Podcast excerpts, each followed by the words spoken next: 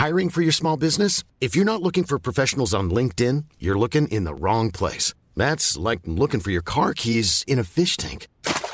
LinkedIn helps you hire professionals you can't find anywhere else, even those who aren't actively searching for a new job but might be open to the perfect role. In a given month, over 70% of LinkedIn users don't even visit other leading job sites. So start looking in the right place. With LinkedIn, you can hire professionals like a professional. Post your free job on linkedin.com slash people today. Bonjour à toutes et à tous, c'est Bart et je suis ravi de vous accueillir pour ce nouvel épisode du podcast Extraterrien, le podcast qui interviewe des sportifs hors du commun. Le but de ce podcast est de vous partager leurs secrets, leur vie et d'en apprendre beaucoup plus sur eux afin d'en tirer un maximum de conseils. Donc si vous aimez le sport, l'aventure, le développement personnel ou que vous aimez simplement vous inspirer de personnalités remarquables, alors ce podcast est fait pour vous. Juste avant de commencer, j'ai quelques messages à vous faire passer.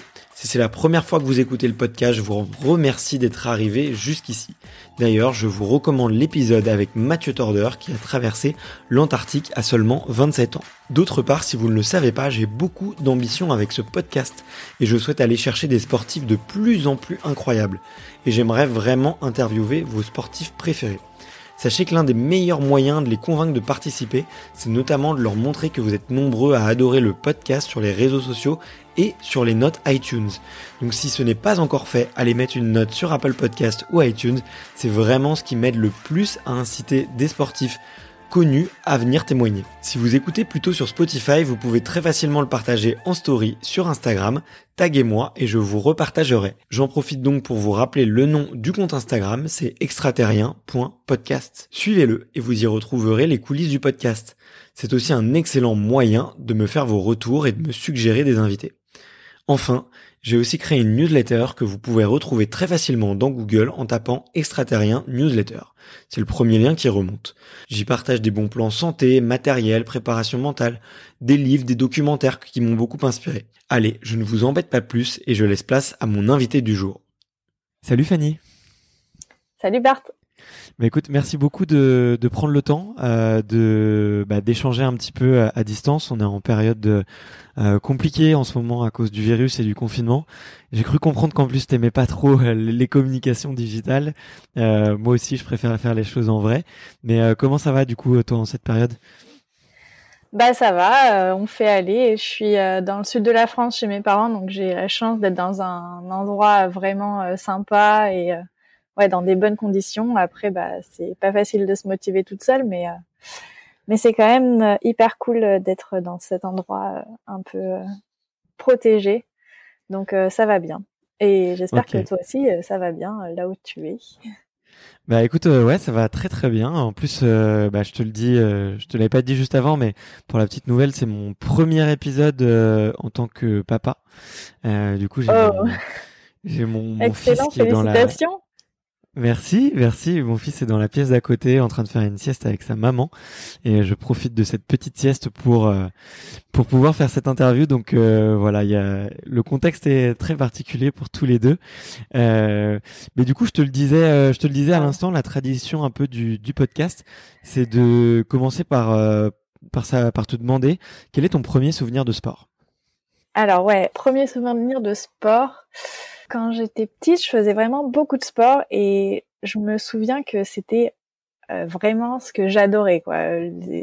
À l'école, au collège, c'était euh, ma matière préférée euh, et je me souviens des, des même à l'école où le sport c'était la balle aux prisonniers. Mais j'adorais ça et vraiment mon objectif ultime c'était de rester la dernière à survivre et d'être plus forte que les garçons et vraiment c'était le bonheur, quoi, le sport. Ah j'adorais ce jeu aussi, la balle aux prisonniers, je le trouve euh, génial. D'ailleurs, il y a un sport, non, qui s'appelle le dodgeball, je crois, qui ressemble un ah, peu à ça. Je connais pas. Il faudrait que je regarde. Ouais, il me semble qu'il y avait eu un film d'ailleurs euh, avec, euh, je sais plus le nom de cet acteur, euh, assez génial, mais oui, il me semble qu'il y a un sport qui a dérivé de de la balle aux prisonniers. Du coup, toi, tu étais la championne de de l'école, c'est ça? Bah, je sais pas, mais je me débrouillais vraiment bien dans pas mal de sports et euh, bah, je pense que j'étais pas du tout la plus à droite ou euh, hyper coordonnée, euh, hyper douée, mais par contre, j'en voulais quoi. Vraiment, l'esprit compète, je l'ai eu dès le premier jour et j'ai toujours cultivé ça avec mon frère. Enfin, c'était des jeux, quoi. Et bien sûr, mmh. ça a resté, on va dire,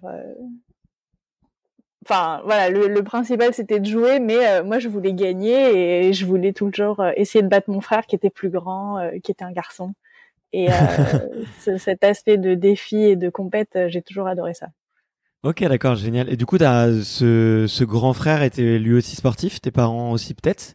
C'était quoi un petit peu l'ambiance de dans ta famille? Alors euh, oui, mes parents étaient assez sportifs. Euh, après, euh, pas des acharnés, mais quand même plutôt sportifs. Enfin, je dis ça. Dernièrement, ma mère a quand même fait beaucoup de, de courses à pied et elle a fait des ultra trails. Parce que j'ai grandi à l'île de la Réunion et elle a fait la diagonale des fous. Donc, si on peut dire ah qu'elle est un petit peu acharnée. Mais euh, voilà, non, enfin, c'était pas du genre à nous pousser. Euh, ils étaient euh, bah, plutôt sportifs et ouverts sur plein d'activités, mais pas pas trop compète. Et mon frère, bah lui, il adore l'escalade et on a commencé ensemble et bah je pense que ça a toujours été le plus passionné des deux, limite. C'est assez drôle. Et ma petite sœur, elle, par contre, elle détestait l'escalade. C'était la seule de la famille. Elle a mis un peu son veto et voilà, il faut, il faut bien une rebelle, donc euh, c'était elle. ok, comme tu l'as comme tu l'as évoqué, tu as grandi euh, à, la Réunion. Euh, J'imagine que c'est un petit peu particulier parce que la majorité de nos auditeurs ont sûrement euh, grandi en métropole. Est-ce que c'est la Réunion, c'est une c'est une terre promise pour l'escalade? Est-ce qu'il y a beaucoup de, de grimpeurs? C'est assez connu pour effectivement, tu l'as mentionné le le trail. Et qu'en est-il un peu pour le pour l'escalade? Euh, alors l'escalade, bah ça s'est développé petit à petit. Enfin, nous quand on est parti à la Réunion, on savait pas du tout qu'il y avait de l'escalade. D'ailleurs au début, on n'en faisait pas. Et euh, moi j'avais 4 ans quand on est arrivé là-bas. J'ai commencé l'escalade vers 10 euh, ans, je crois. Ouais. Et euh, ouais, c'est un prof de sport. On en faisait un peu au collège et euh, qui nous a dit mais venez, il y avait une compétition en milieu naturel où tu étais par équipe de trois et tu étais déguisé, tu comptais les points euh, du coup euh, par équipe. Tu te promenais avec ton déguisement et ton crash pad et t'allais au pied des blocs faire les blocs et à la fin euh, il y avait un repas, enfin hyper convivial et c'est comme ça qu'on a commencé ben, en fait tous ensemble avec mon père et mon frère, on a fait cette petite compète à trois. Il nous a prêté un crash pad et on s'est lancé quoi. Et en fait, ces blocs là dans les ravines, il y en a plein en fait. Et il y a vraiment euh, un gros potentiel euh, encore à découvrir et il y a de plus en plus de gens qui ouvrent des blocs et des gens qui viennent ouvrir des blocs depuis la métropole. Mais ouais, euh, c'est une île qui est hyper riche. en tout cas, pour le bloc naturel, il y a plein de trucs à faire. Ok, ouais, trop cool. Et, et ça ressemble à quoi une, une enfance euh, à la Réunion? Tu vas te baigner tous les jours, euh, l'école euh, l'école te ferme plus tôt, tu vois. Je, moi, j'ai toujours été un petit peu curieux de ça. J'ai beaucoup voyagé en, Martinique. Je sais que la vie était un petit peu décalée comparé à ce qu'on peut vivre en métropole. Toi, ça ressemblait à quoi, grosso modo, une petite une semaine une semaine en tant que, que fille à la Réunion?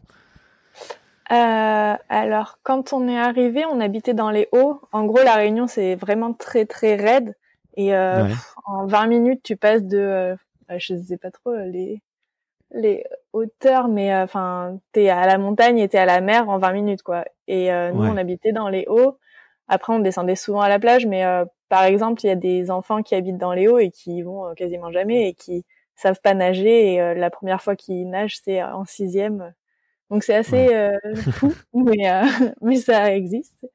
Et euh, bah ouais, c'est vrai que notre enfance c'était bah d'être dehors beaucoup, de marcher pieds nus, d'aller à la plage. ouais, tous les anniversaires on les faisait à la plage. je sais pas, c'était pour moi c'était tellement normal. Je, je saurais même pas trop dire qu'est-ce qui est un peu différent parce que c'était ouais. Et c'est à quel âge que tu es revenu du coup en métropole? Euh, quand j'ai eu mon bac, du coup, je voulais euh, faire euh, des études d'ingénieur et dans une section sport-études. Donc, c'était l'INSA de Lyon et, et donc je suis rentrée en métropole. Ok, donc c'était vraiment pour, pour le choix de tes études, quoi. Ouais. Ok. Et, et pourquoi tu as voulu faire une école d'ingénieur? Parce que j'avais, enfin, à l'école, j'aimais un peu, un peu toutes les sciences, euh, plus que, plus que tout ce qui était littéraire et euh, bah, j'ai été plutôt forte à l'école, on va dire, et ouais, j'aimais bien, j'aimais bien étudier et et du coup, l'ingénierie, je, enfin, en terminale, je savais vraiment pas ce que je voulais faire.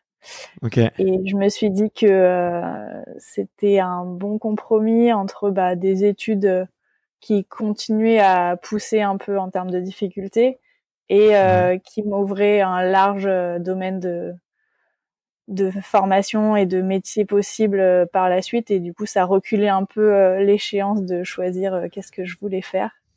Et en plus, il y avait bah, du coup le sport-études qui me permettait de continuer l'escalade à fond. Ok.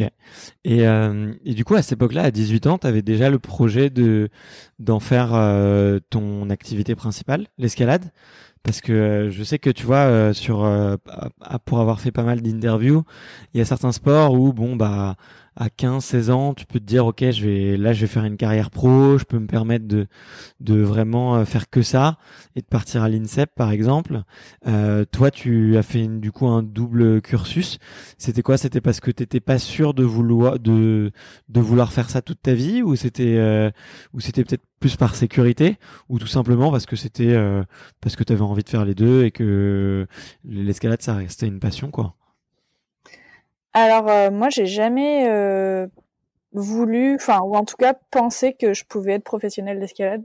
Pour moi c'était vraiment, euh, bah, en terminale je faisais beaucoup de compétitions et déjà des compétitions internationales, mais mmh, la priorité c'était l'école et clairement il n'y avait pas de de possibilité de laisser tomber l'école par rapport au sport, c'était vraiment inenvisageable.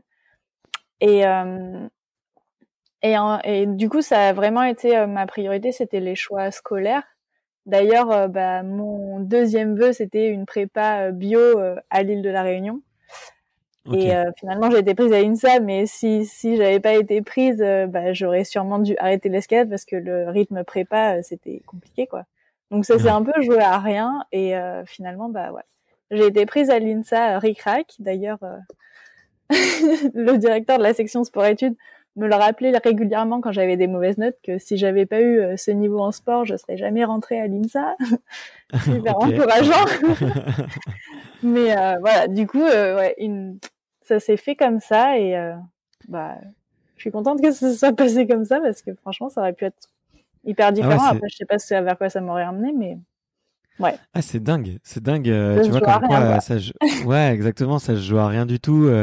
T'aurais pu peut-être, je sais pas, avoir quelques points en plus ou en moins en mathématiques en terminale et peut-être que t'aurais pas eu la carrière que t'as eu derrière ouais. si t'avais dû arrêter. Donc, je trouve ça, je trouve ça assez surprenant. Et, moi, je trouve ça fou que bah, justement les élèves de terminale ils fassent des choix comme ça qui vont totalement changer leur vie et un peu sans, sans sans mesurer vraiment euh, les, les, conséquences et sans avoir euh, tant d'informations que ça, quoi. Mais ouais, bref, c'est un autre débat. Ouais, mais j'ai le même constat que toi, tu vois. Euh, c'est, je trouve que le, le système éducatif français euh, force vachement tôt à les élèves à, à s'orienter dans une voie plutôt qu'une autre, et derrière, euh, bah, pour en changer, pour revenir en arrière, c'est finalement c'est assez compliqué. Et, et si tu mets pas de la volonté et tout, bah personne te tend la main pour que te proposer une deuxième chance, tu vois. Donc, euh, je suis assez, je suis assez d'accord avec toi sur sur ce constat-là. Et euh, notamment, bah, qu'à 18 ans, on sait pas toujours ce qu'on a envie de faire, on sait pas toujours euh, ce qui est le meilleur pour soi. Et, euh, Après, ouais. Moi, je vois beaucoup autour de moi des gens qui ont commencé des choses et qui ont arrêté et qui se sont réorientés. Et euh, bah, c'est vrai que moi, j'aurais eu du mal parce que quand je commence quelque chose, j'ai vraiment du mal à me dire bon bah non, ça marche pas, je fais autre chose, je vais, je vais le finir à tout prix. Mais je sais que voilà, c'est possible et je pense qu'il faut pas se euh, justement se restreindre à bah, continuer dans une voie parce qu'on l'a choisi alors qu'on sait que ça marche pas et finalement la réorientation on perd du temps mais entre guillemets c'est pas du temps perdu parce que tu l'as passé à faire des choses et à, à explorer un peu des pistes et puis voilà ça, tu crées ton chemin euh, même si c'est pas euh, l'autoroute de la formation prévue par l'enseignement supérieur quoi. Ouais, exactement. Ouais. Je suis, je suis totalement d'accord avec toi. plus, plus on explore, plus on apprend de choses, que, que ce soit sur soi et sur la vie en général. Donc, je suis assez d'accord sur ce constat-là.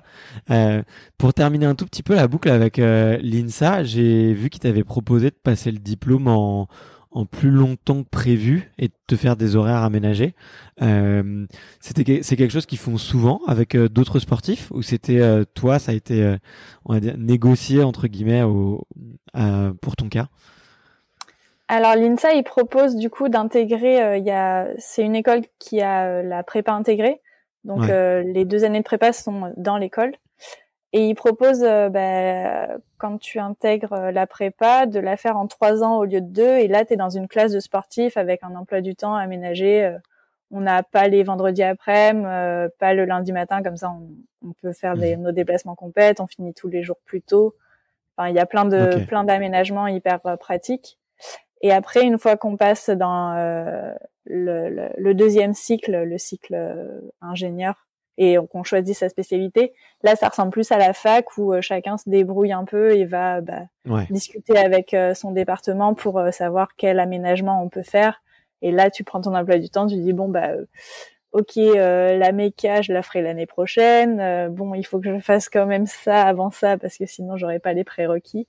Là, c'est un peu plus le bordel. Et là, ça se fait un peu plus au cas par cas où bah les, euh, les directeurs de département acceptent ou non un aménagement euh, très très light euh, s'il y a des résultats qui suivent scolaires et sportifs quoi.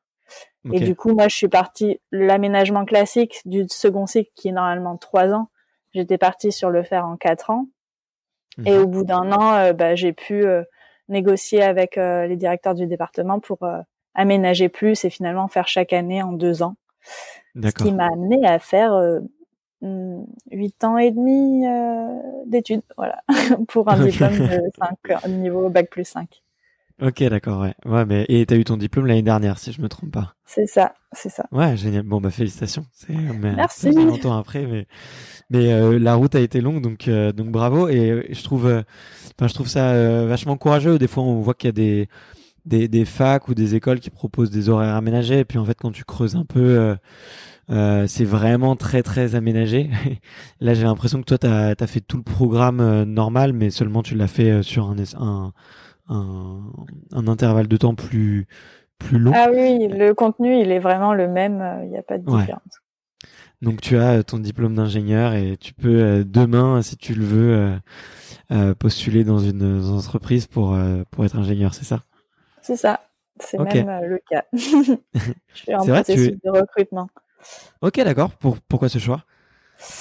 Euh, bah, Du coup, comme tu le disais, ça fait un an que j'ai fini mes études. Et du coup, je me suis consacrée que à ma carrière sportive. Et euh, bah, finalement, euh, il y a quand même des jours de repos. Et moi, je suis plutôt du genre hyperactive à vouloir vraiment remplir mes journées. Et mmh. bah, j'ai toujours eu cet équilibre entre sport et études. Et je pense que c'est cet équilibre qui m'a amené euh, bah, aussi loin et euh, qui m'a permis de bah, prendre du recul quand euh, ça allait pas dans l'un ou dans l'autre. Et ça m'a manqué un peu cette année. Et j'avais envie bah, de, ouais, de faire quelque chose et d'avoir un projet à côté et pas un projet juste, bah, je sais pas, écrire quelques trucs ou construire, enfin, ouais, un projet un peu plus conséquent dans lequel je peux m'investir à fond et qui me prennent pas d'énergie euh, physique. Mais euh, du coup, voilà, du coup, j'ai eu envie de, bah, de demander euh, un poste à temps partiel dans une entreprise. et j'ai vu que la RATP proposait des postes comme ça, donc j'ai postulé et, et j'ai été acceptée après beaucoup d'entretiens difficiles. ok. Et voilà, donc là, il y a un, petit, un petit souci de, de, confinement qui pose problème pour continuer. Mais, euh, mais ça a été validé et là, on va voir comment ça s'organise. Ok, d'accord. Bon, bah génial, génial. Euh, félicitations en tout cas. Et ouais. c'est, c'est ambitieux et c'est courageux de ta part de, de vouloir faire euh, deux choses en même temps. Euh, on, je suivrai ça de près pour pour voir si tu si tu tiens le rythme. Ouais. pour pour, pour, revenir un petit peu au sport, est-ce que est-ce que tu vois quand tu là avec le recul, quand tu quand tu te regardes un petit quand tu regardes un petit peu le niveau que tu avais euh, à 18 ans et quand tu viens en France, euh, est-ce que tu toi avec le recul, tu peux te dire euh, ouais, il y avait des des que tu avais des, des prédispositions ou un certain un certain talent pour pour pour l'escalade? Alors ouais, je pense que j'avais des prédispositions et bah, j'ai été bah, au début, j'étais vraiment pas la meilleure et euh, dans mon groupe d'entraînement, euh, voilà, euh, c'était c'était pas moi la meilleure et il y a eu des sélections où bah, j'étais pas prise et j'ai regardé mes copines partir. Mais mais je pense que j'ai quand même des des des bonnes qualités pour l'escalade et après bah, j'ai une énorme qualité de de de bosseuse et de de ouais perfectionniste qui qui m'a vraiment poussée hyper loin.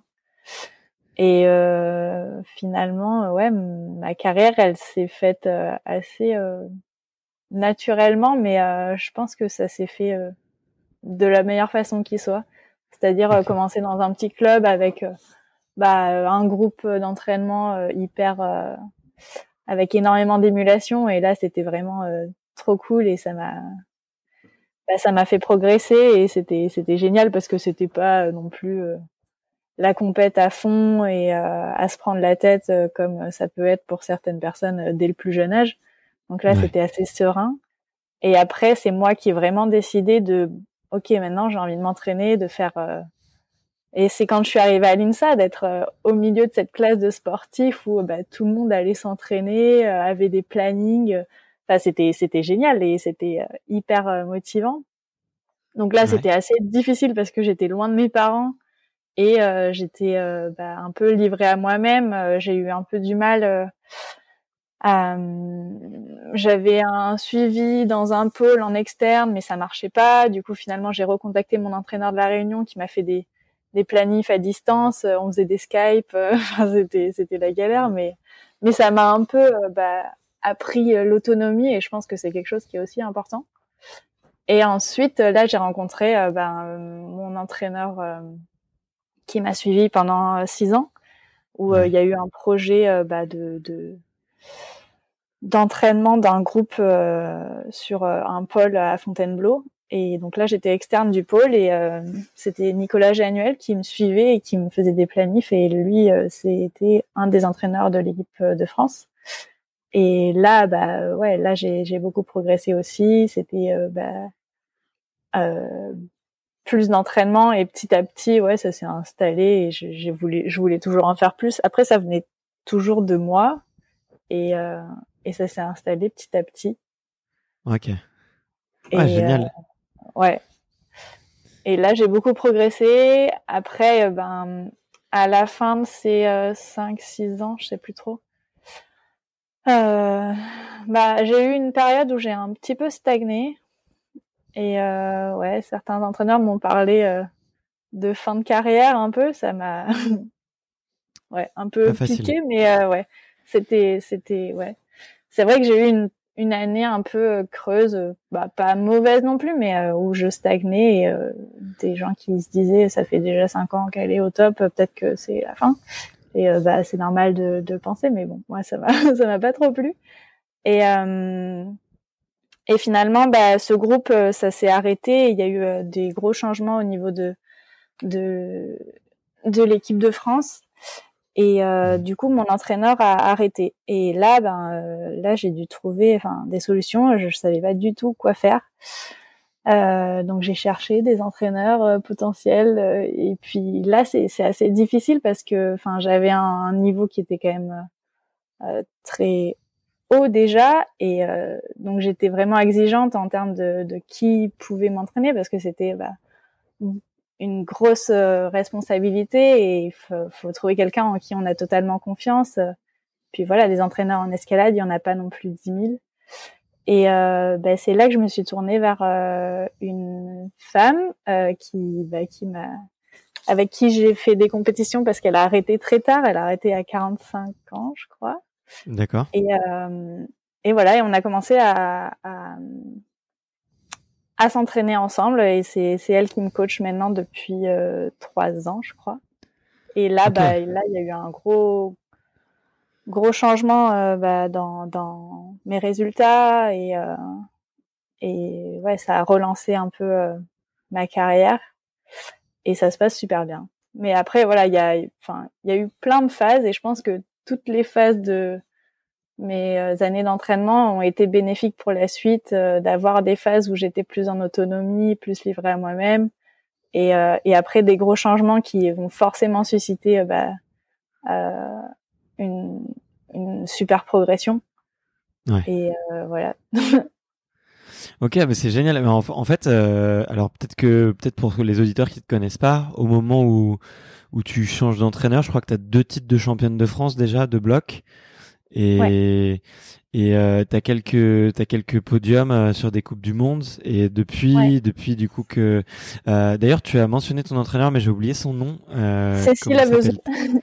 Cécile. je l'ai pas cité. Et depuis que as, depuis que tu t'entraînes avec Cécile, euh, bah tu as, as été trois fois championne de, de France, euh, donc euh, d'affilée, hein, consécutif quand même. Ouais, c'est ça. C'est pas rien. Euh, as fait des beaucoup plus de podiums en Coupe du Monde et il me semble, dis-moi si je dis une bêtise, que du coup au classement général l'année dernière tu termines troisième. Euh, ouais. Donc euh, il y, a, eu une, vraiment une explosion de ta carrière depuis. Enfin, j'ai l'impression que que tu es euh, beaucoup plus euh, reconnu et en même temps que toi tu t'épanouis aussi plus. Est-ce que tu penses que que comment dire le fait que que tu te sois resserré, que tu t'entraînes, on va dire, à nouveau seul avec une personne, est-ce que tu penses que c'est un que c'est que ça permet d'être aussi plus concentré et de plus de de mettre plus d'énergie on va dire sur euh, sur ton objectif. Alors que peut-être qu'avant tu étais un peu en groupe et du coup euh, l'entraîneur aussi lui était essayait plutôt de était peut-être un peu plus dispersé.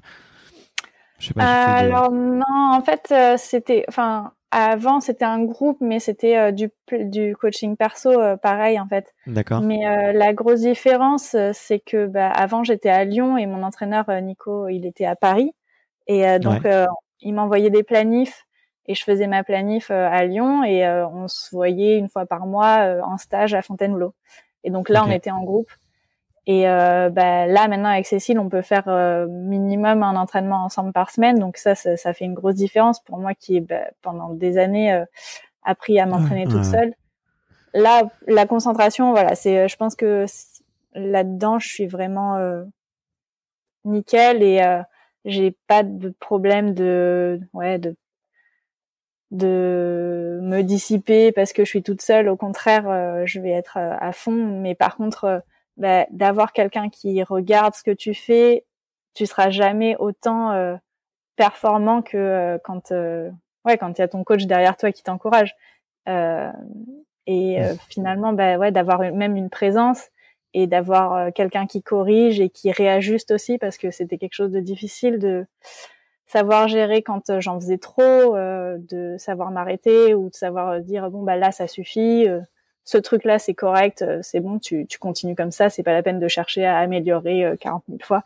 Parce que voilà être perfectionniste ça aussi c'est c'est défaut, c'est d'être trop trop exigeant et et du coup de perdre trop d'énergie dans, dans, dans, des détails euh, qui sont des détails. Donc voilà, le coaching euh, perso euh, et le fait d'être à proximité de mon entraîneur, du coup d'avoir pu changer d'endroit et de monter sur Paris, c'est quelque chose que Nico m'avait demandé plusieurs fois, mais voilà, avec mes études à l'INSA, c'était, ça restait encore une fois ma priorité et, et l'escalade passait après. Donc voilà, c'était l'INSA de Lyon. Donc Lyon.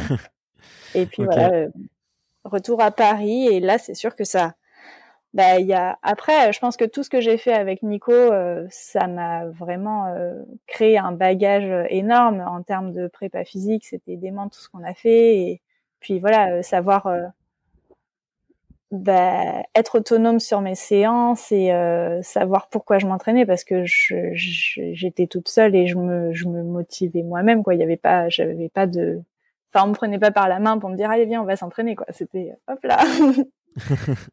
et euh, donc voilà, je pense que ouais, ça m'a. Les deux m'ont beaucoup apporté et c'est sûr que le changement, euh, être à proximité de mon coach et de changer de aussi toutes les routines parce que quand ça fait six ans qu'on fait les mêmes choses, bah son corps, il, enfin ton corps, il s'adapte et euh, il a besoin des fois d'être vraiment chamboulé et du coup de changer d'entraîneur, ça, ça apporte forcément du plus, peu importe quel entraîneur et comment quoi. Ouais, tu as mentionné tout à l'heure euh, les, les qualités de d'un grimpeur ou d'une grimpeuse. Euh, je serais assez curieux de, de savoir, euh, selon toi, quelles sont les, les qualités nécessaires pour pour être un pour pour pratiquer l'escalade à haut niveau. Je pense qu'il y a aussi peut-être euh, une question de physique et de morpho-anatomie qui doit qui doit jouer un peu. Mais euh, quelles sont selon toi les, les qualités physiques et mentales qu'il faut pour euh, pour être un bon grimpeur? Mmh. euh, bah, ouais. Mmh, moi, je sais que je suis très souple et assez. Enfin, souple mais euh, de façon euh, active pas passive tu vois. Enfin, genre je fais pas le grand écart mais euh, j'arrive à monter mon pied super haut et et ça c'est de la mobilité je crois le mot. Ouais voilà de la mobilité ouais, donc ça c'est vraiment je pense hyper important. Après je pense que c'est un sport qui est hyper technique et du coup, savoir analyser un peu sa grimpe et rechercher et être vraiment très appliqué pour aller chercher des détails euh, je crois que dans, la technique, la pose de pied, même euh, les préhensions et ça c'est euh, ouais. Je sais que moi j'ai toujours été hyper attentive aux, petits détails et c'est quelque chose qui, je pense, m'aide à être très forte techniquement.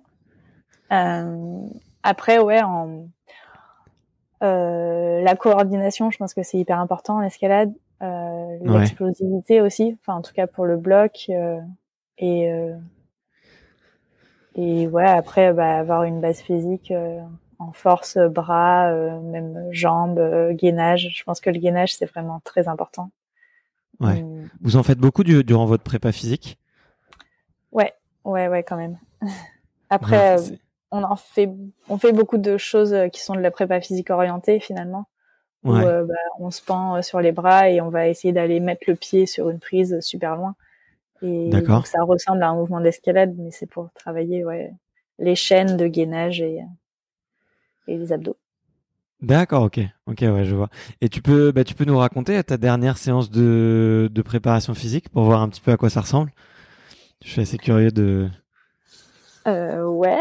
Alors, euh, en ce moment, du coup, je suis, euh, je suis chez mes parents, donc euh, j'ai euh, juste euh, un, un, panneau qui s'appelle un panguliche. Donc c'est un, un pan incliné où il y a des prises et où on monte à la force des bras. Donc l'idée c'est de pas poser les pieds.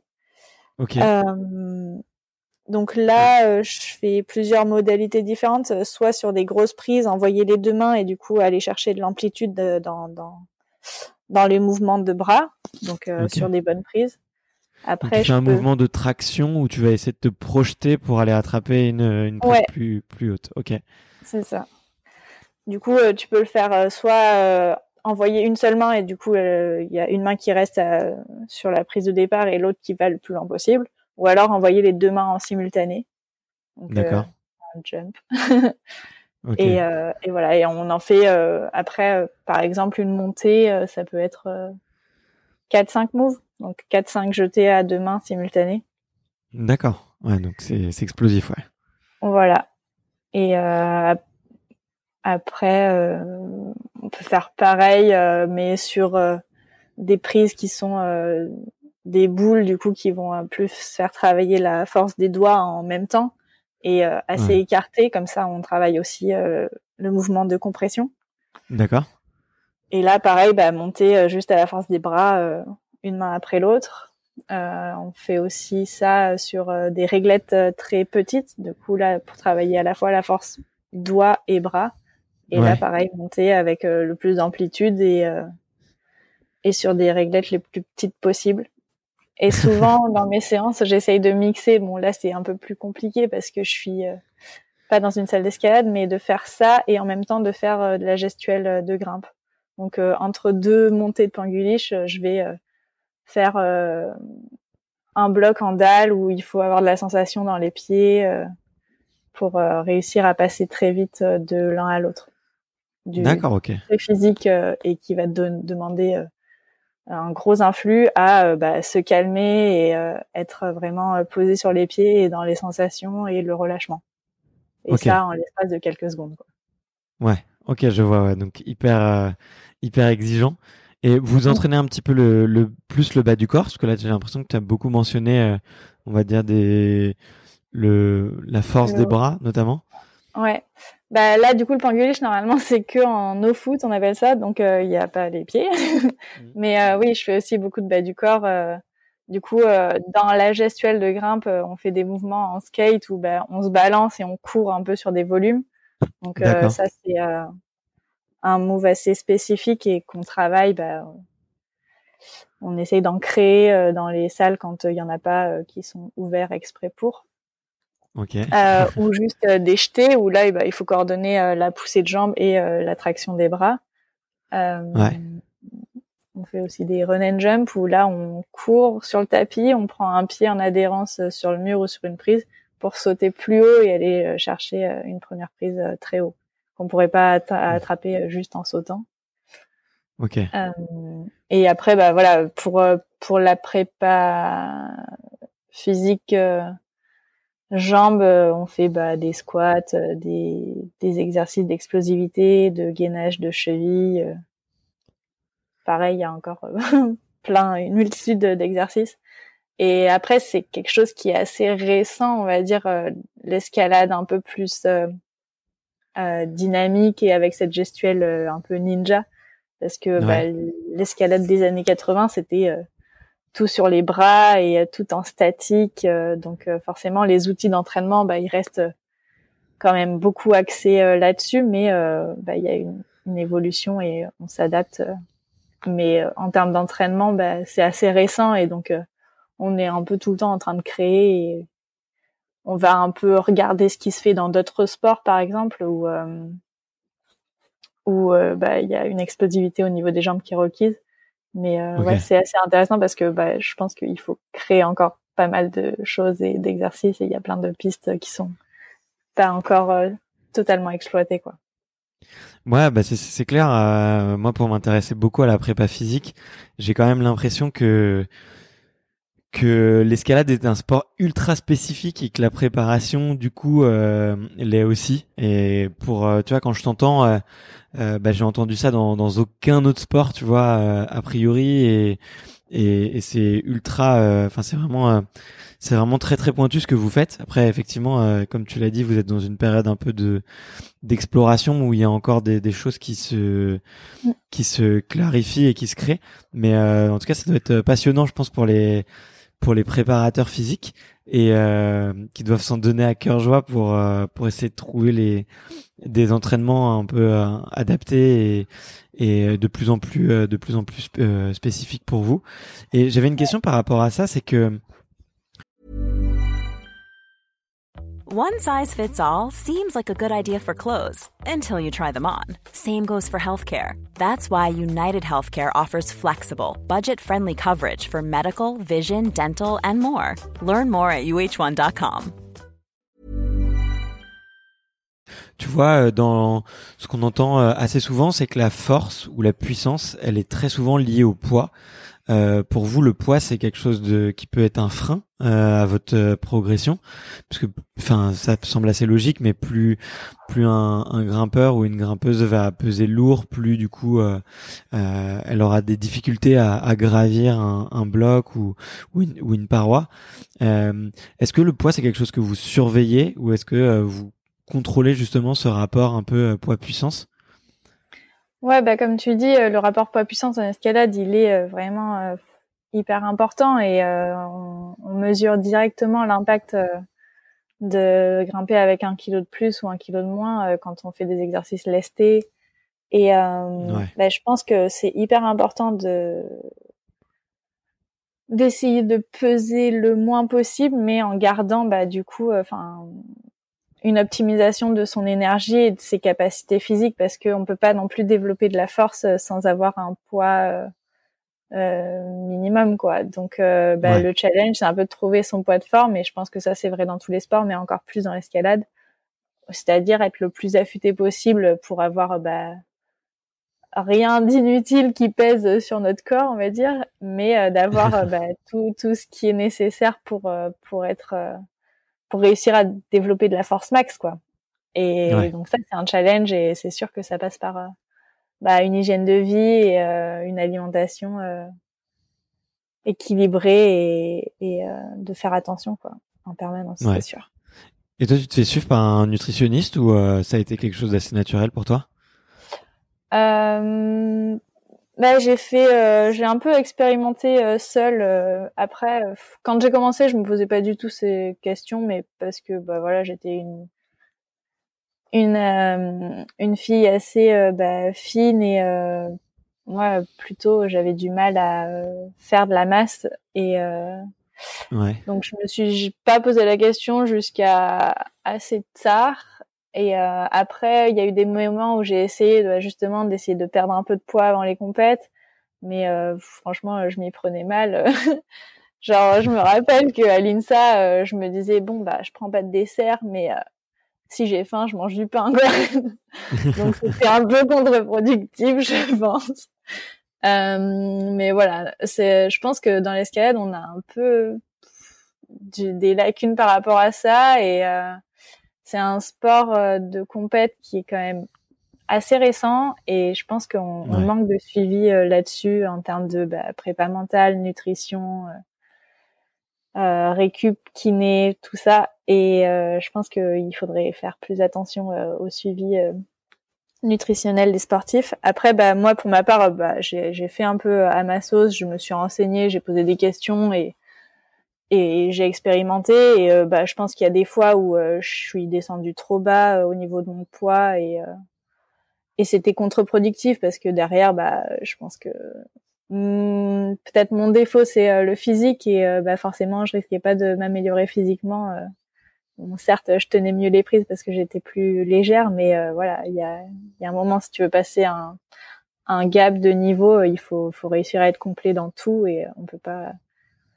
on peut pas euh, se permettre de, de, de pas tenir à la, la longueur physiquement. Et euh, dernièrement, bah, j'ai consulté une diététicienne ou nutritionniste, du coup, qui était mise à disposition par l'INSA. Donc ça, c'était super et c'est un des trucs que l'INSA propose quand euh, bah, nos fédérations euh, proposent pas forcément des euh, des encadrements, on peut, avec leur accord bien sûr, avoir des, des, des, facilités pour contacter des gens à travers l'INSA. Et donc là, cette nutritionniste, bah, elle m'a suivi, on faisait des Skype de temps en temps et, et elle a répondu à des questions et ça m'a pas mal aidé.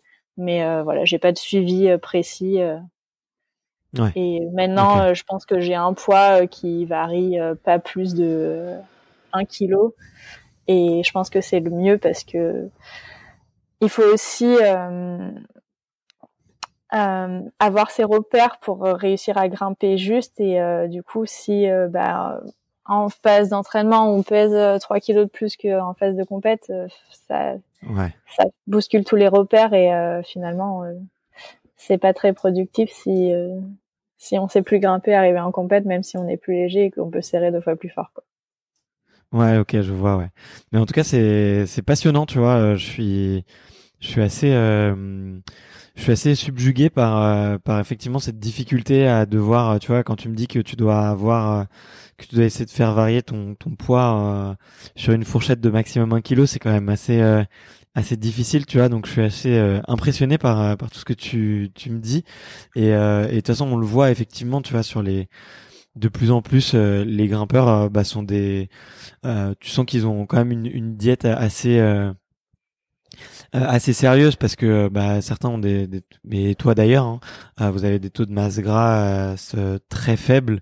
Donc en tout cas chapeau parce que je sais que ça rajoute une difficulté comparé à d'autres sports où tu peux effectivement consommer des calories sans compter, tu vois, pour avoir fait du triathlon et du crossfit bah, ta dépense calorifique est tellement énorme que finalement euh, euh, c'est très difficile de bah, même ne serait-ce que de prendre un petit peu de poids euh, et, et, et, et, à la limite prendre 500 grammes ou un kilo voire deux ça peut aussi se convertir en puissance donc et ça pose moins de problèmes donc je suis assez impressionné.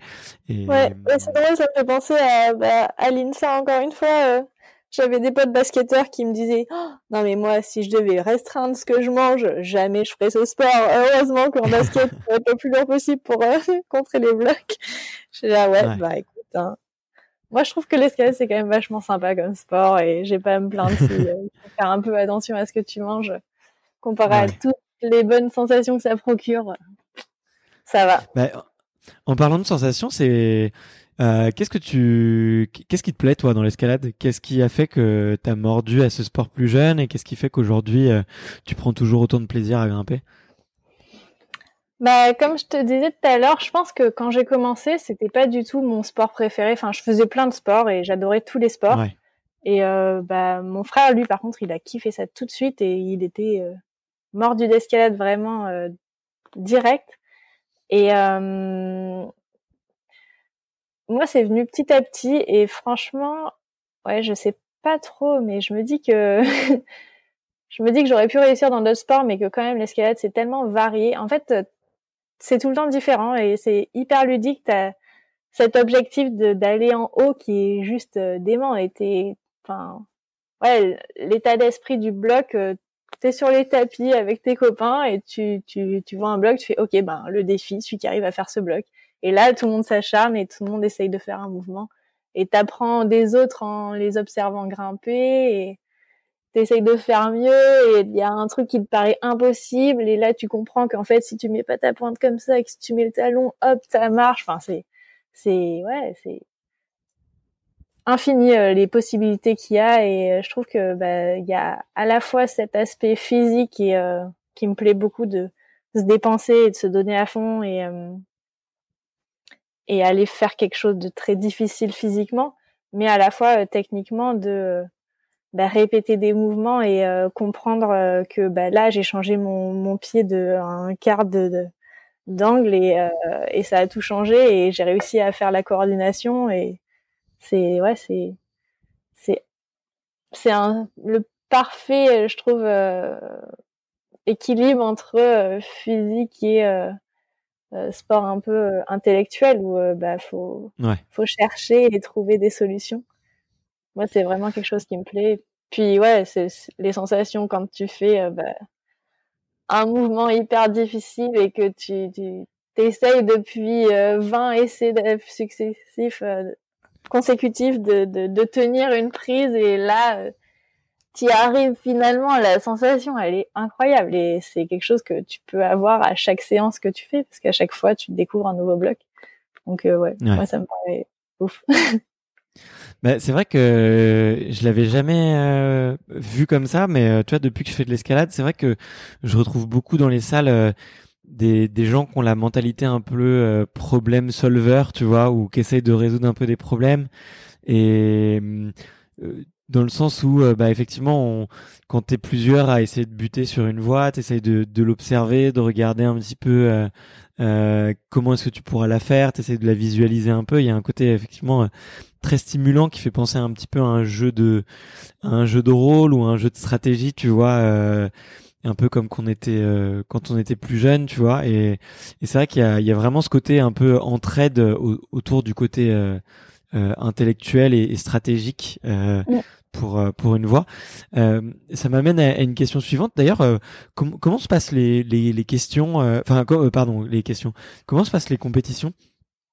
Euh, pour vous Est-ce que vous avez le droit de voir les, les voix avant? Est-ce que vous les, les découvrez? Euh, Je sais qu'on en avait parlé dans un autre épisode avec euh, avec Mathilde Becerra. Elle expliquait qu'il y avait euh, l'escalade de difficulté, le, le, le bloc et la vitesse.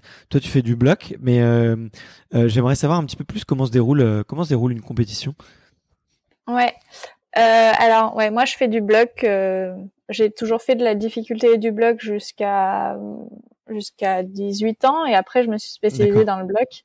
Et là, ça fait deux ans que je fais du combiné parce que c'est la discipline olympique. Mais ma spécialité, c'est le bloc. Du coup, les compètes de bloc, euh, il y a... Euh, donc, il faut savoir qu'on est tous euh, regroupés dans une salle d'échauffement qui s'appelle l'isolement. Et donc là, on s'échauffe et une fois qu'on est prêt, on, on a un ordre de passage et on va sur le premier bloc donc là, euh, on a cinq minutes pour euh, essayer ce bloc et euh, le réussir ou pas. et c'est un circuit. Du coup, on fait 5 minutes sur le premier bloc, 5 minutes on se repose, 5 minutes sur le bloc 2, repos, bloc 3, repos.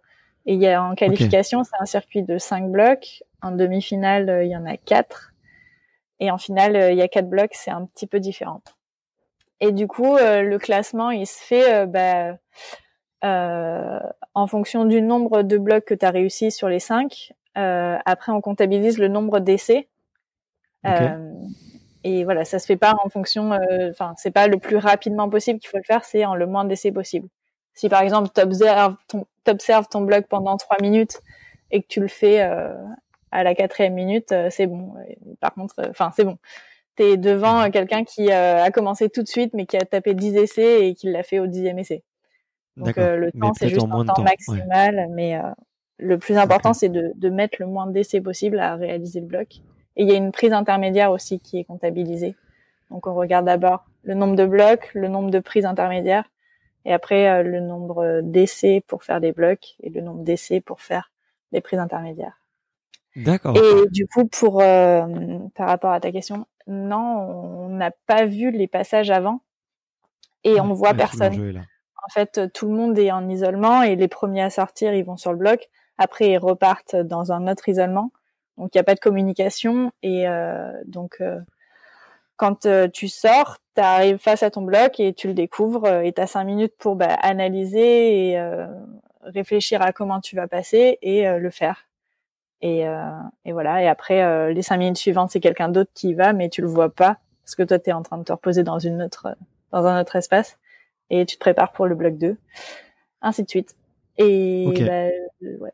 juste euh, bah, à la fin euh, de ton circuit, tu sors dans le public et là, tu peux regarder les blocs une fois que tu as terminé et regarder les autres grimper. Ok, génial.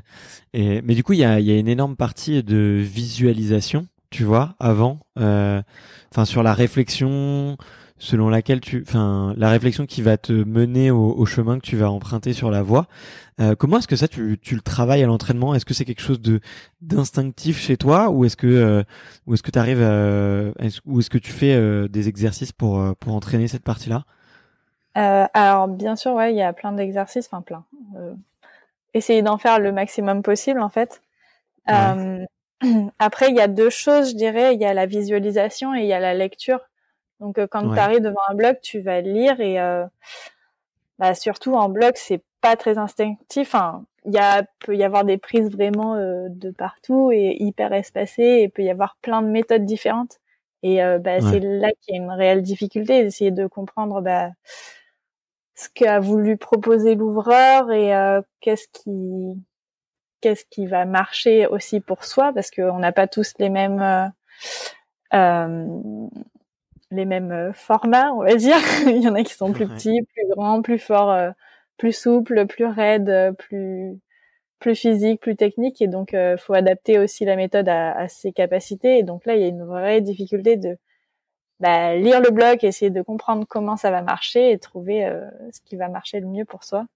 Et après, il y a aussi bah, la visualisation, parce que bah, dans l'idéal, en fait, sur un bloc des fois, ça peut m'arriver de réussir à lire un bloc et vraiment de savoir exactement ce que je vais faire et de me visualiser le faire.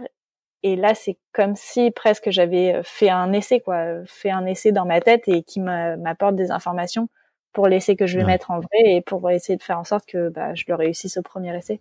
Et donc euh, là, ça, ça se bosse au quotidien et euh, bah, ça peut être euh, essayer de faire euh, un maximum de fois euh, des, lectures et des visualisations avant d'avoir fait les blocs ou après les avoir faits pour euh, essayer de se remémorer bah, son schéma corporel et, se dire ah bah là j'avais pensé que j'allais atteindre cette prise comme ça mais finalement dans la réalité ça s'est pas passé comme ça et du coup le mémoriser pour s'en rappeler et ancrer bah, c'est ce schéma corporel pour réussir à l'utiliser le plus facilement possible dans des visualisations en compète. Donc ouais, c'est du boulot de prépa mentale, euh, des petits exos comme ça, et je pense que bah, chacun les intègre un peu euh, dans ses entraînements au quotidien assez naturellement. Et euh, finalement, quand on est devant un bloc et qu'on on comprend pas comment ça marche, on essaye de, de, enfin, en tout cas moi je le fais, de fermer les yeux et de m'imaginer, ok là je vais imaginer que je le réussis, ce serait comme ça, mes pieds vont partir comme ça et là je vais plus tirer sur l'épaule gauche, tourner un peu et.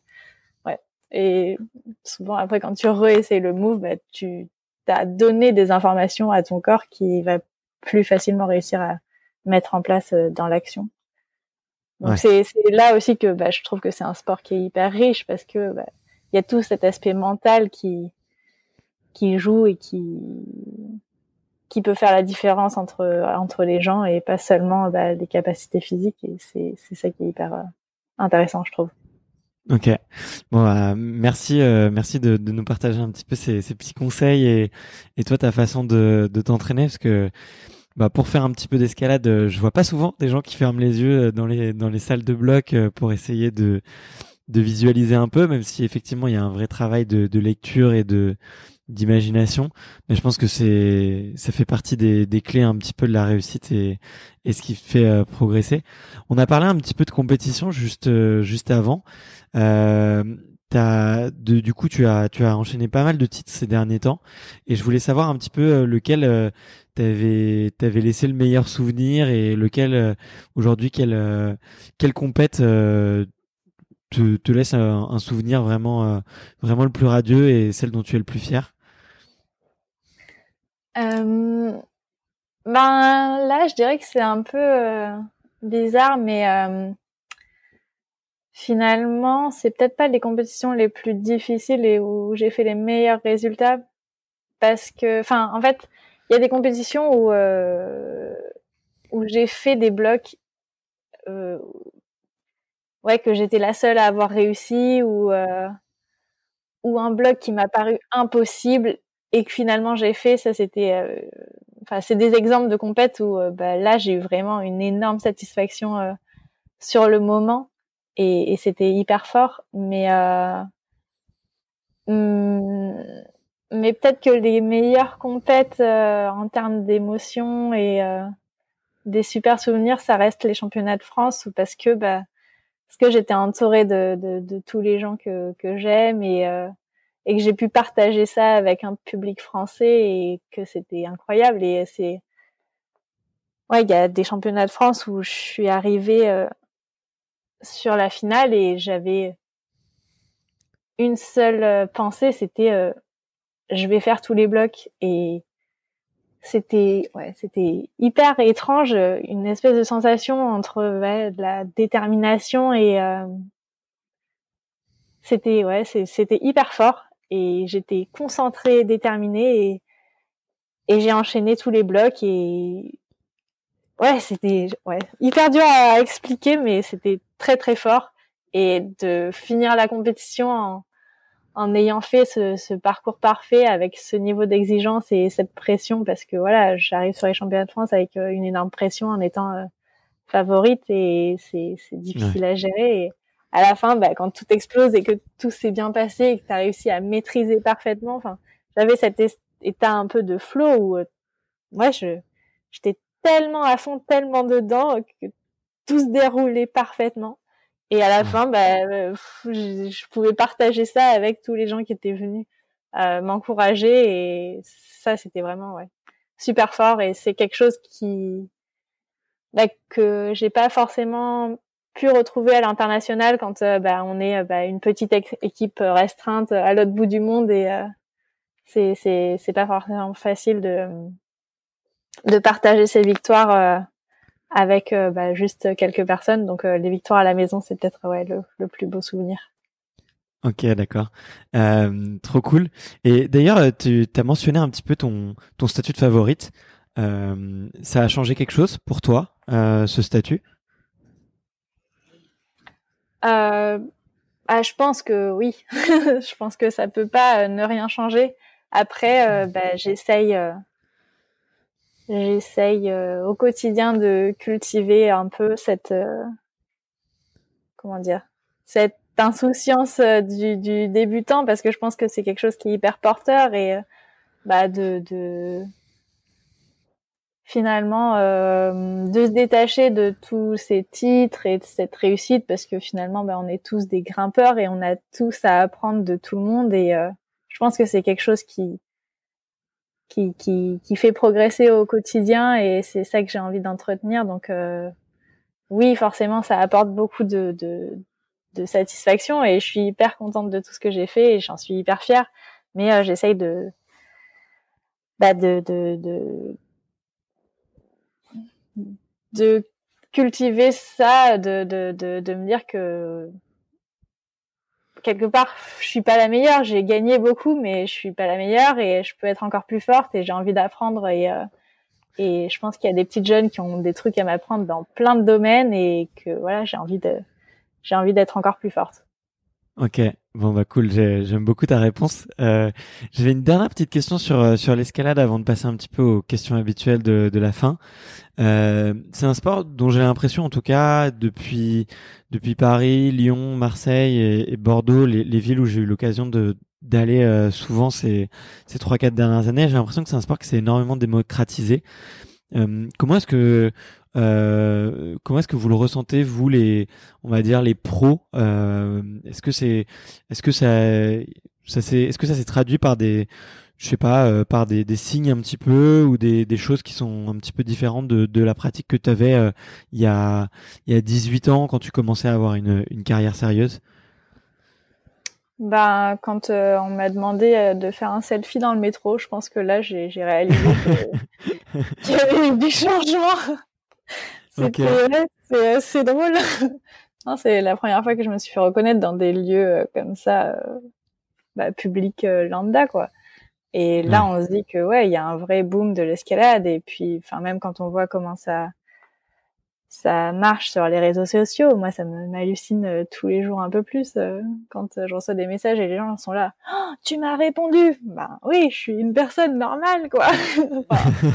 c'est assez drôle. Et après, c'est quelque chose que je comprends totalement parce que c'est un sport qui est tellement, je sais pas, ouais, c'est c'est ludique quoi. T'arrives, euh, tu prends tes chaussons, euh, hop, tu ramènes un pote, tu vas devant ton bloc et tu l'essayes, tu discutes, euh, t'essayes de, de, de lui mettre des défis. Enfin, c'est hyper ludique et je trouve que c'est c'est hyper accessible aussi de pouvoir les faire dans des grosses villes. Donc euh, c'est pas une surprise que ça marche aussi bien et je trouve que c'est tant mieux parce que c'est un sport qui est qui est tellement génial que j'aimerais le partager avec le plus grand nombre. Après, oui, il y a des gens qui ont peur que ça euh, ait un effet peut-être néfaste sur euh, bah, les euh, le milieu naturel parce que bah, une trop grosse fréquentation des secteurs, ça peut dégrader certains certains secteurs. Et bah, là c'est un peu notre devoir de d'éduquer les nouveaux grimpeurs à respecter ben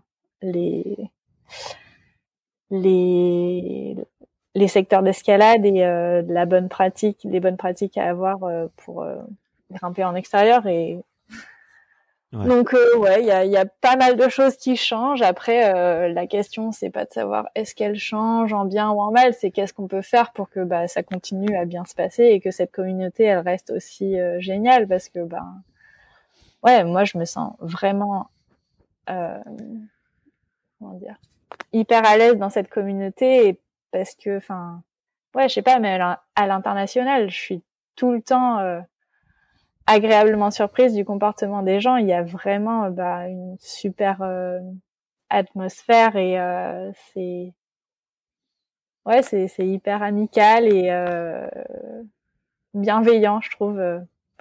peu importe la nationalité et les résultats sur la compète, il y a ouais, il y a vraiment un super état d'esprit et j'espère que ça changera pour rien au monde. Donc, mais ça, ça tient qu'à nous de d'entretenir de, ce cet état d'esprit et de, de de le laisser bien en place euh, tel qu'il est. Ouais, bah c'est clair. En tout cas, tu as une belle prise de recul par rapport à ça. C'est vrai que l'importance du comportement des pros, ça se ressent beaucoup, euh, je pense, sur euh, derrière sur le, le comportement des, des, sports amateurs. Tu vois, on peut le voir dans plein plein de sports euh, dont je vais je ne vais pas citer les noms le football par exemple tu vois où, où les comportements euh, euh, je trouve le comportement des des grands joueurs euh, influencent beaucoup le, le, comportement des jeunes. Et je trouve que dans l'escalade, il y a, comme tu l'as dit, c'est une communauté qui est encore euh, géniale. moi, j'ai été tellement agréablement surpris de, de mes premières séances. Donc, euh, je trouve que c'est une belle prise de recul de prendre conscience que ça joue aussi euh, dans le comportement un petit peu des, des athlètes de haut niveau. Et je pense que il n'y a pas de il a pas de raison pour que les, les traditions ne, ne perdurent pas a priori. Euh, si tu le veux bien, j'ai des petites questions pour la fin et puis après on pourra on pourra boucler. Je, je sais que ton temps est précieux et que et que le digital euh, c'est pas trop notre truc à tous les deux. euh, mais c'est des petites questions un peu Canal Plus, un peu un peu rapides. Euh, tu tu te prêtes au jeu? Ouais ouais carrément. Allez, tu peux y répondre. Euh, tu peux y répondre en deux mots ou tu peux euh, t'épancher un petit peu plus si, si, jamais tu le souhaites. La première, c'est de savoir euh, euh est-ce que tu avais euh, un, un idole, une idole ou un idole, je sais plus. Est-ce que tu avais une idole étant étant petite? Pas vraiment. Je pense que ouais, j'ai jamais été trop en mode fan, poster mais par contre, euh, ouais, il y a plein de gens qui m'ont inspiré, mais plutôt des gens que je connais et euh, enfin que j'ai pu rencontrer en fait. C'est plus des gens que ouais, avec qui j'ai échangé, qui m'ont inspiré et, et ouais, qui qui sont des idoles. Euh, tu pourrais en citer quelques-uns ou quelques-unes? Bah, je pense que bah mes mes adversaires déjà, euh, la numéro une mondiale qui est juste incroyable et qui a écrasé le game euh, l'année dernière et qui fait des choses mais lunaires et ça m'inspire euh, de ouf. Euh, et je pense que la numéro 2, bah, c'est elle, elle est plus âgée et elle a commencé les compètes. Euh, je pense que ouais, ouais, si c'est ça. Quand j'ai commencé l'escalade, elle était déjà sur les podiums internationaux. Et mon premier podium en Coupe du Monde, elle était dessus. Donc ça, c'est ça juste, ça, ça, force le respect, quoi. C'est une rigueur c'est une japonaise, euh, Aki Onoguchi. C'est exceptionnel. Et euh, après, ouais, il y a plein de, plein de, plein de gens euh, qui m'inspirent tout le temps. que ce soit, enfin, des gens, rien que dans dans les podcasts que j'ai écoutés d'autres d'autres filles. je pense à des filles comme Renel qui, qui ont une approche des réseaux sociaux tellement plus chill et tout basé sur euh, l'humour, euh, je trouve ça génial et je trouve c'est hyper inspirant. Enfin ouais, il y a je, je pourrais pas citer euh, tout le monde parce que je suis inspirée par tellement de gens, mais ouais. Non, mais c'est bien, c'est bien en tout cas d'en avoir cité quelques-uns.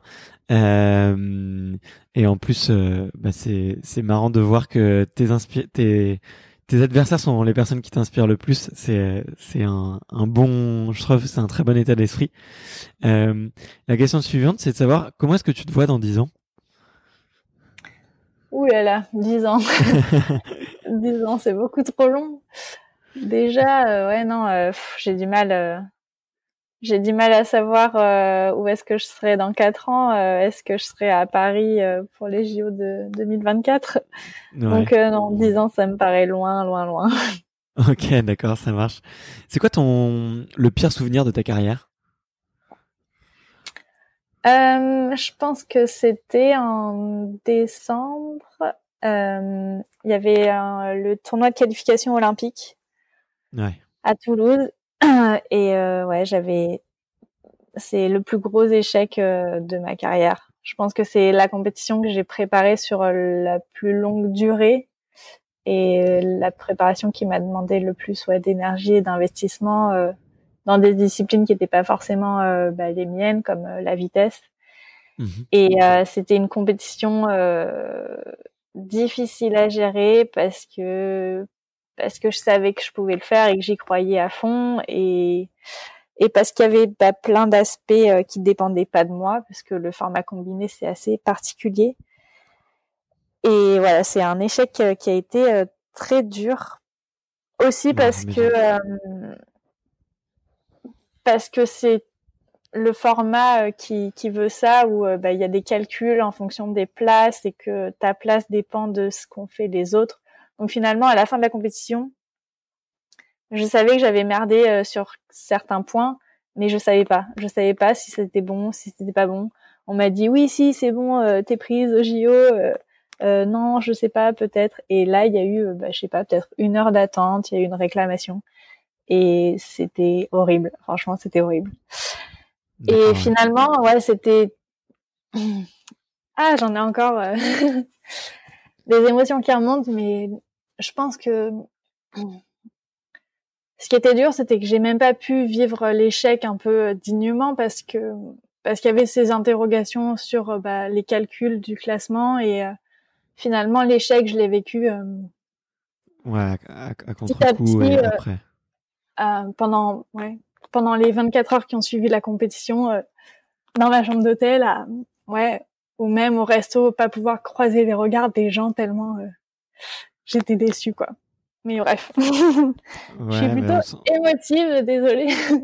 mais euh, ça va mieux, mais ouais, rien que d'en reparler, ça. Mais on comprend, ça devait être euh, hyper dur et t'as mis tellement d'énergie et puis tu le méritais aussi beaucoup. Euh, tu l'as dit, c'est la compétition que t'as plus préparée, donc ça se comprend totalement. Et en tout cas, bah merci de te livrer un petit peu. c'est et en tout cas, c'est c'est beau, tu vois, d'avoir la, la sincérité de pouvoir en parler pour euh, pour essayer de terminer un peu sur une meilleure note. Je suis désolé pour la question, j'aurais peut-être pas dû la poser. Non, mais Et euh, c'est quoi le c'est quoi le meilleur conseil qu'on t'ait donné? Hum, Je pense que c'est euh, de célébrer mes réussites. Euh, Ça peut paraître bête, mais enfin, ouais, et à la fois, c'est pour moi célébrer ces réussites, ça veut dire euh, les marquer et les ancrer et et être satisfait et ouais, quand on réussit quelque chose, se dire ouais c'est bien et pas se dire ça ça aurait pu être mieux. C'est ouais toujours aller chercher plus de positif et et je pense que c'est quelque chose que je faisais vraiment pas au début et que j'ai toujours eu tendance à être très euh, exigeante avec moi-même et ouais pas assez indulgente et que quelque chose qu'il faut absolument qu'on fasse tous c'est euh, bah, un peu euh, se dire bravo à soi-même et, euh, et être content de ce qu'on fait bien et, et se concentrer là-dessus et que c'est dans le positif qu'on va chercher le plus d'énergie. En tout cas, c'est ce que j'essaye de m'appliquer à moi-même et plus j'y arrive, plus je sens que ça me porte et que c'est c'est le meilleur conseil qu'on qu'on m'ait donné et qui qui me fait évoluer, même si j'ai encore besoin de me parfaire et que j'aimerais réussir encore mieux à le mettre euh, en application. C'est c'est mon meilleur conseil. Ok, bah en, plus c'est cool, ça s'adapte à, tout le monde. Je pense qu'il faut célébrer les petites victoires. Euh, c'est un excellent moyen pour euh, se motiver et pour devenir une meilleure version de soi-même. Donc euh, ça s'applique à beaucoup de gens. je voulais te demander aussi si tu avais un livre et ou un film qui t'avait inspiré ces derniers temps. Ouais, alors un livre qui s'appelle Les Victorieuses de Laetitia Colombani. C'est euh, l'histoire d'une euh, d'une femme qui est avocate et qui fait un burn-out et du coup qui sait pas trop quoi faire de sa vie puisqu'elle a du temps euh, libre et elle sait pas ouais elle, elle, sait pas trop où elle en est et finalement elle euh, va euh, se porter bénévole dans un foyer social où elle va faire du être écrivain public et ouais, je vous spoile pas, mais euh, franchement, il, il, est vraiment ouf et j'ai adoré. D'accord, ok, génial, génial. Euh, je te le disais aussi, là, bah, du coup, la petite dernière question, c'est un peu le passage de le, le passage de flambeau, le passage de, de micro. C'est de savoir si euh, quel sportif tu me recommandais d'aller euh, d'aller interviewer euh, pour une prochaine interview sur ce podcast. Ouais, euh, ben là c'est difficile parce qu'il y a vraiment beaucoup de sportifs hyper cool. Mais euh, j'ai pensé à euh, une fille que j'ai rencontrée il y a pas très longtemps. Je l'ai vue, ouais, je l'ai rencontrée à, à l'occasion d'un week-end euh, de sportifs de sport extrême euh, qui était beaucoup trop cool. Et elle s'appelle Marie Rougier et elle fait du wakeboard. Et franchement, j'ai ouais, j'ai hyper accroché et j'espère que je vais la revoir bientôt. Et je pense que bah, c'est un sport que je connais trop peu et que je pense que on est sûrement plein à être intéressé par euh, de nouvelles pratiques. Alors, euh, je me dis qu'elle pourra en parler euh, de la meilleure façon. Ok, génial. Bah écoute, ouais, wakeboard, jamais pas eu la chance de rencontrer des sportifs euh, pratiquant le wake, donc euh, avec grand plaisir, super recommandation. Merci beaucoup. Bah, le peu dont elle m'en a parlé, euh, ça donnait envie et c'est, je pense que c'est une personne géniale, même si je la connais encore trop peu. Ok, trop cool. Bah écoute, merci beaucoup Fanny pour cette interview à distance. On a fait avec, on a essayé de de faire les choses belles. En tout cas, moi j'ai passé un excellent moment et je voulais vraiment te remercier pour pour ce temps que tu avais, que avais pu consacrer à moi et, aux auditeurs euh, du jour. Bah ouais, bah merci à toi hein, de nous consacrer ce temps euh, alors que tu es euh, papa depuis très très récemment. C'est trop bien. Merci beaucoup. Il faut continuer le, il faut continuer, il faut continuer à faire durer le podcast. c'est le, le, ah dernier petit truc, petite chose que je me suis gardé en ce moment, même si j'ai un peu tout coupé. Je, je l'avoue. Tant mieux. Bah, merci beaucoup Fanny. À une prochaine. De rien. Merci à toi. Ciao. Salut. Merci d'avoir écouté cet épisode jusqu'au bout. Si vous êtes encore là, c'est sûrement que l'épisode vous a plu, donc n'hésitez pas à le faire savoir autour de vous et à vous abonner pour ne louper aucun épisode. J'ai mis tous les liens dans la description, donc n'hésitez pas à y jeter un coup d'œil. Et sinon, moi je vous dis à la semaine prochaine pour une prochaine interview. Ciao